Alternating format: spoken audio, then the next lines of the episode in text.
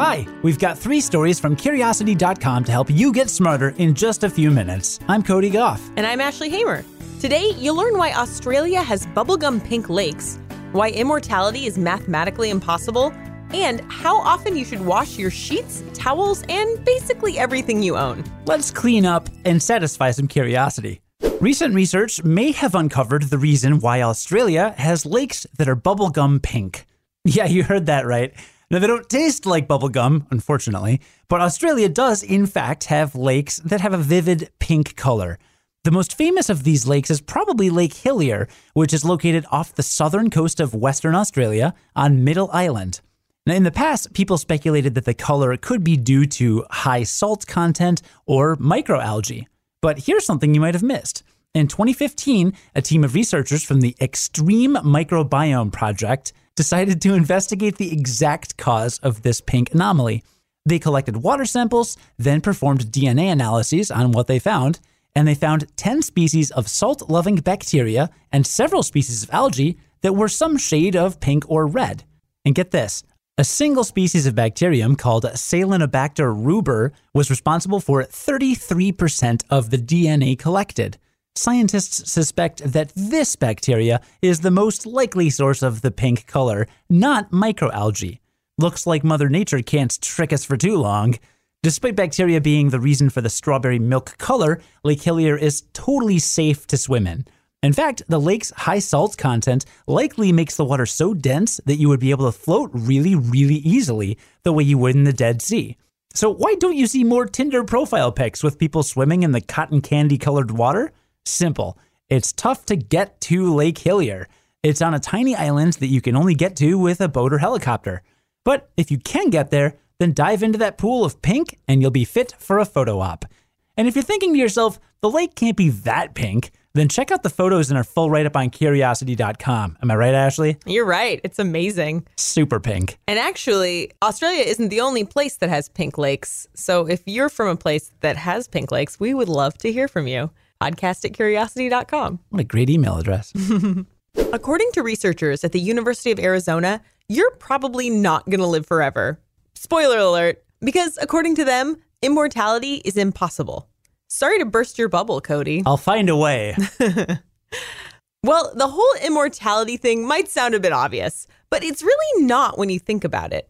Evolution is all about helping organisms produce more offspring.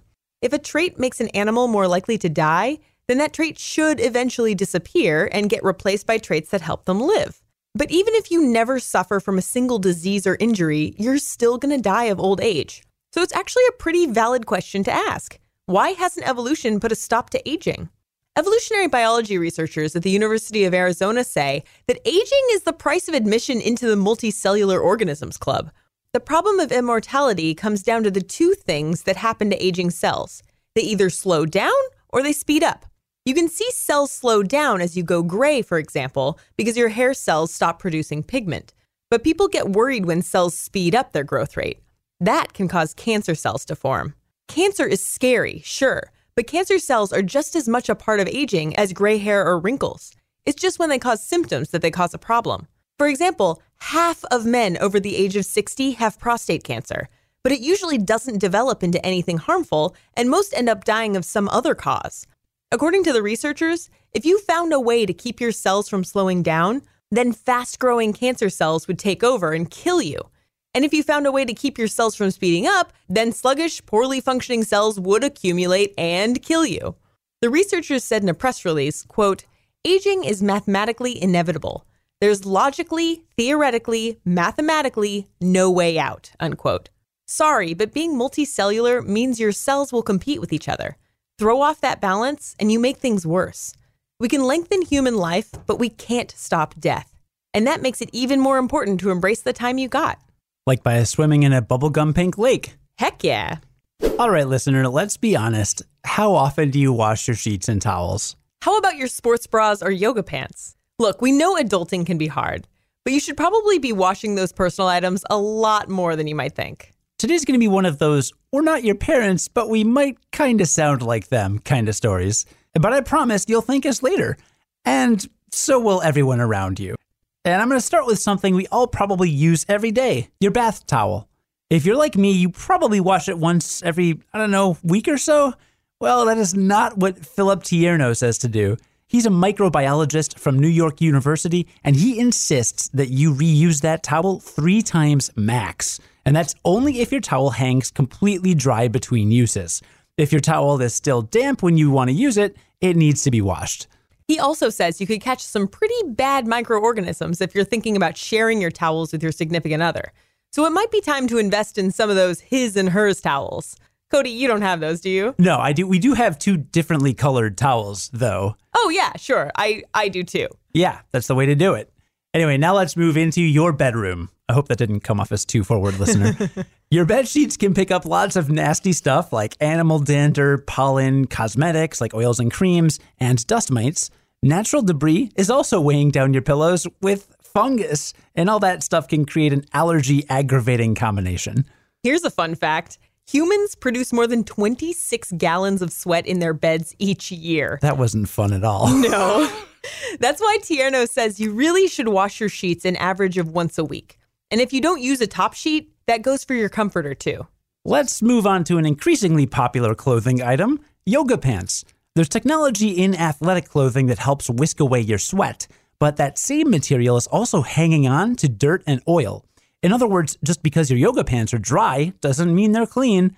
Dermatologist Deirdre Hooper told Shape that bacteria and yeast will stick around and possibly multiply even when the clothes are dry. So wash them after every wear. Your yoga classmates will definitely thank you.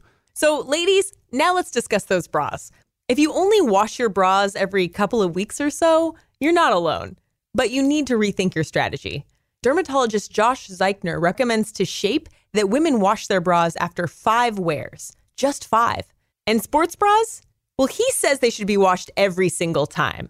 But I personally have talked to other experts that say for one or two times in a row, you can get by with a quick rinse in the shower. But either way, let's all try to stay clean. And not smelly.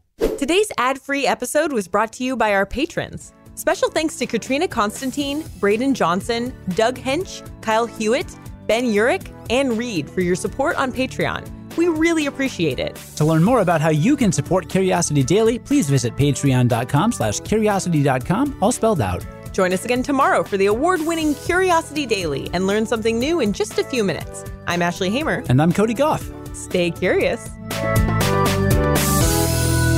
On the Westwood One Podcast Network.